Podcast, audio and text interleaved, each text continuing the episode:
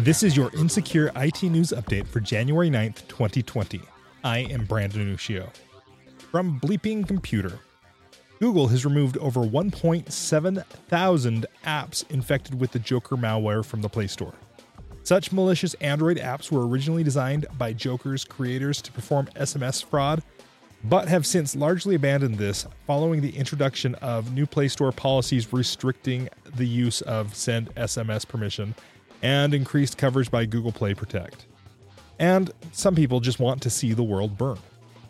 From Dark Reading Budget Android smartphones offered through a U.S. government initiative for low income Americans have been found to have come with pre installed unremovable Chinese malware, researchers report.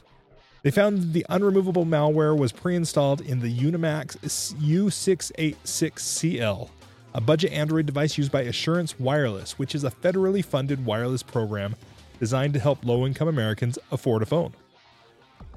From Threatpost Ring said that four employees were fired because they inappropriately accessed customers' information and connected video feeds. This disclosure comes in a recent letter to senators in response to a November inquiry into the company's data policies. In the letter, Ring said that the former employees were authorized to view video data, but their attempted access to the data exceeded what was necessary for their job functions. And in each instance, once Ring was made aware of the alleged conduct, Ring promptly investigated the incident and, after determining that the individual violated company policy, terminated the individual. And finally, from the Hacker News, if you are using Firefox as your web browsing software, then you should update Firefox immediately to the latest version, which is available on Mozilla's website. The urgency comes from the fact that Mozilla earlier today released Firefox 72.0.1 and Firefox ESR 68.4.1 to patch a critical zero day vulnerability in its browsing. This comes right on the heels of 72.0 being released.